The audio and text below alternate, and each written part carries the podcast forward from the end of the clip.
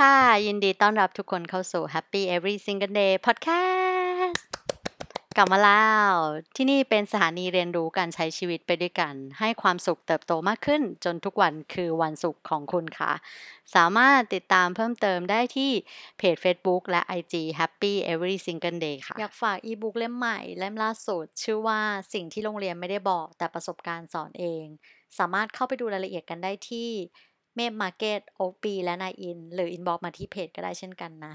เป็นอีบุ๊กที่จะทำให้คุณเนี่ยเข้าใจชีวิตและใช้ชีวิตได้ง่ายขึ้นเลย ผ่านประสบการณ์ของคนอื่นที่วันหนึ่งอะคุณก็ต้องเผชิญกับมันอยู่ดี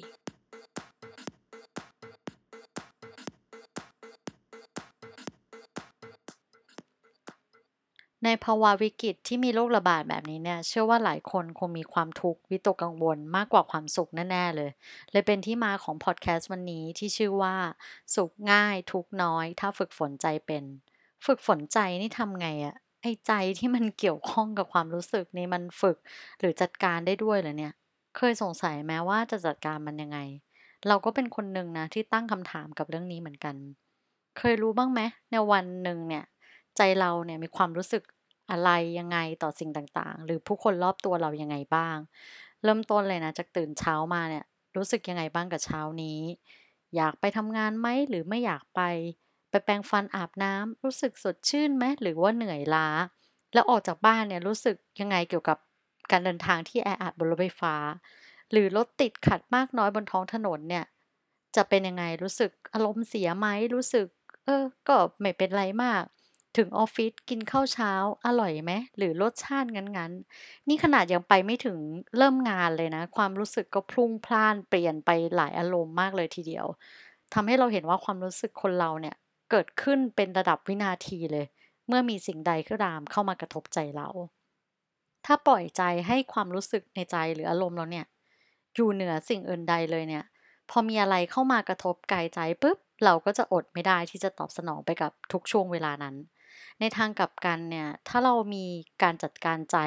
ที่ดี นอกจากใจเราจะสุขมากทุกน้อยแล้วเนี่ย เราจะเริ่มเลิกได้ว่าจะตอบสนองต่อสิ่งนั้นอย่างเหมาะสมยังไงอีกด้วย ฝึกฝนใจทำยังไงกันได้บ้าง เริ่มต้นง่าย ๆ แค่นี้เองเรามาฟังกันดู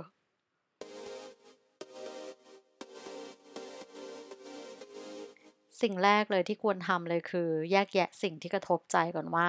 ปัจจัยภายในหรือปัจจัยภายนอกอะไรบ้าง วิธีแยกก็ง่ายมาก ปัจจัยภายนอกคืออะไรก็ตามที่เราควบคุมไม่ได้ เช่น แดดออกฝนตกรถติด คนแน่นรถไฟฟ้า หรือนิสัยคนอื่นนี่ก็ควบคุมไม่ได้เหมือนกันนะ ส่วนปัจจัยภายในเนี่ยเป็นอะไรที่เราควบคุมได้ ซึ่งส่วนมากจะเกิดขึ้นกับจากตัวเรา อย่างเช่นเราเลือกได้ว่า ใส่หมวกเพื่อกันแดด พกร่มเผื่อฝนตก หรือออกเช้าเพื่อการรถติดหรือคนแน่นรถไฟฟ้า หลังจากนั้นแล้วเนี่ยหยุดใช้เวลากับสิ่งที่กระทบใจที่เป็นปัจจัยภายนอกเลยนะ ปัจจัยภายนอกคืออะไรคืออันที่เราควบคุมไม่ได้ เพราะนั่นเนี่ยเป็นสิ่งที่เราเปลี่ยนแปลงและแก้ไขได้ยาก เช่นเราไม่มีทางรู้เลยว่า ฝนจะตกวันไหน แม้จะมีกรมอุตุช่วยพยากรณ์ก็ตาม แต่นั่นก็ไม่ได้แปลว่ามันจะไม่เกิดขึ้นจริงนะ การใช้เวลาไปกับสิ่งที่ควบคุมไม่ได้เนี่ย นอกจากเสียเวลาแล้วยังเสียอารมณ์อีกด้วย ลองก่อนเลยแค่ทำสองข้อเนี้ยแยกแยะให้ได้ แล้วก็หยุดใช้เวลากับสิ่งที่เราควบคุมไม่ได้ไปก่อนเนี่ยสักอาทิตย์หนึ่งจะเริ่มเห็นความแตกต่างเลยว่า เรื่องที่ทำให้ทุกใจเนี่ยมีน้อยลงไปมาก จนเห็นความสุขได้ชัดมากขึ้นเลย ต่อจากนั้นนะมุ่งความสนใจไปที่ปัจจัยภายใน เพื่อปรับเปลี่ยนสิ่งที่เราควบคุมได้ให้พัฒนาขึ้น ยกตัวอย่างเช่น ถ้ารถติด ก็เปลี่ยนเป็นตื่นเช้าหรือไม่ก็ออกสายเนาะถ้าทำได้นะ หรือกรณีเจอพวกชอบนินทา ถ้าเป็นเรื่องไม่จริงเนี่ยลองทบทวนดูว่า เราจะกังวลไปทำไมในสิ่งที่ไม่จริง หรืออีกทางลองฝึกฝนเมตตาจิต ด้วยการสวดมนต์แผ่เมตตาก็น่าจะได้บุญดีนะ ทั้งเราและเขาเลย ในทางกลับกันถ้าดันเป็นความจริงล่ะ จะลองกลับมาทบทวนคิดวิเคราะห์กับตัวเองอีกว่า ถ้าเราปรับเปลี่ยนสิ่งนั้นได้เนี่ยจะดีหรือไม่ดีกับตัวเรา ถ้าดีเนี่ยเราอาจจะต้องขอบคุณคนนินทาทั้งหลายนะที่ทำให้เราเรียนรู้และเติบโตเป็นคนที่ดีขึ้นและที่ขาดไม่ได้เลยคือ ฝึกซึมซับซาบซึ้งสิ่งเล็กน้อยดีๆ จากตัวเองและผู้คน บางทีพอเราเอาความสุขไปผูกกับสิ่งที่เราไม่มี และต้องใช้เวลานานอีกที่จะมีเนี่ยทำให้เรารู้สึกไม่มีความสุขในช่วงเวลานี้ไปเลยนะ ลองปรับเปลี่ยนมุมมองสิ่งรอบตัวที่คุณได้รับทุกวันนี้ใหม่ ลองนึกดูว่าวันที่ยังไม่มีเนี่ยเราเพิ่งได้สิ่งนั้นมาเนี่ยมันรู้สึกยังไงบ้าง อย่างเช่นเลยง่าย ๆ เลยคือเวลาเดินออกไปข้างนอกร้อนๆเนี่ยแค่ได้เข้าห้องแอร์ก็รู้สึกดีมากแล้วอะเรื่องเนี้ยเป็นเรื่องง่าย ๆ ที่ควรจะซาบซึ้งและขอบคุณได้ หรือแม้กระทั่งเดินกลับบ้าน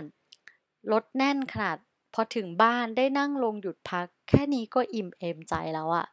เรียนรู้ที่จะเห็นความสุขจากสิ่งเล็กน้อยและเข้าใจซาบซึ้งถึงคุณค่าในชีวิตที่มี เรื่องนี้จำเป็นมาก ๆ เลยนะ ถ้ามีกับเรื่องเล็กน้อยได้เนี่ย มันจะทำให้คุณรู้สึกว่าทุกวันเนี่ยมันมีความสุขดีมากแล้วจริง ๆ สิ่งสุดท้ายเลยสำคัญและจำเป็นมาก ๆ เลยคือ ฝึกปล่อยวางและให้อภัยกับตัวเองและผู้คน ใจเราก็เหมือนมือถืออะมันมีพื้นที่จำกัดมาก เวลาเรารับข้อมูลข่าวสารมาเก็บไว้ในมือถือเยอะมากเกินไปเนี่ย มันก็มีจุดที่หน่วยความจำเต็มจนรับข้อมูลใหม่ไม่ได้เช่นกัน การฝึกปล่อยวางจะเหมือนการเคลียร์ใจให้มีพื้นที่ว่างที่กว้างขวางมากขึ้น และสิ่งที่น่าจะปล่อยวางให้เร็วที่สุดเลยนะ มี 2 เรื่อง1คือสิ่งที่เราควบคุมไม่ได้ หรือปัจจัยภายนอกที่เราจัดการไม่ได้เลย เช่น นิสัยผู้อื่น และอีกสิ่งหนึ่งก็คือสิ่งที่เป็นอดีตที่ไม่สามารถเปลี่ยนแปลงแก้ไขได้ เพราะเก็บไว้เนี่ยนอกจากจะเปลืองหน่วยความจำใจของเราแล้วเนี่ยบางครั้งยังมาทำร้ายเราให้เราคิดมากวนไปไม่จบสักที นี่แหละคือสาเหตุที่หลายคนเนี่ย move on ไม่ได้สักที การให้อภัยเนี่ยมันก็เป็นเหมือนการปล่อยทิ้งความทุกข์เพราะเราไม่ได้เก็บเกี่ยวสิ่งที่ทำให้ไม่สุขอยู่ในใจเรานานเกินไปเหมือนกัน ก็คล้ายๆกับ ซ่อมฟังก์ชันที่ไม่สมบูรณ์อะหรือเรียกง่ายๆ ก็คือแก้ไขบั๊กที่ใช้ไม่ได้ ให้ดีขึ้นอีกครั้ง ฟังดูแล้วอาจจะเหมือนยากนะ แต่ถ้าลองได้ฝึกฝนทำบ่อยๆทำซ้ำๆเนี่ยมันจะง่ายมากจนติดเป็นนิสัยประจำวันได้เลย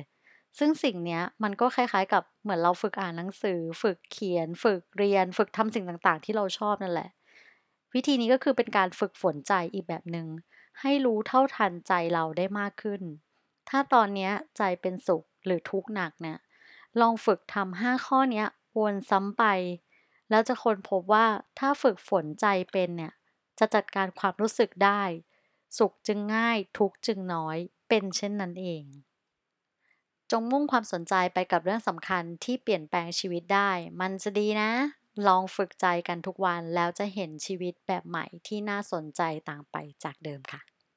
และอีกหนึ่งบริการใหม่เลยคือของเพจ ชื่อว่า Here to Heal Group Online หรือบริการรับฟังใจแบบกลุ่ม ถึงจะมาคนเดียวก็ลงทะเบียนสมัครได้นะ นอกจากจะได้แชร์ประสบการณ์แล้วเนี่ย ยังได้แลกเปลี่ยนทัศนคติกับผู้คนใหม่ๆ อีกด้วย ดูข้อมูลเพิ่มเติมได้ที่เมนูเซอร์วิสของเพจเช่นเดียวกันค่ะ ฝากติดตามพอดแคสต์ของ Happy Every Single Day ด้วยนะ สามารถฟังได้ที่ SoundCloud Podbean Apple Podcast Spotify แล้วพบกันใหม่ episode หน้านะคะ สวัสดีค่ะ ตึกตึกตึกตึก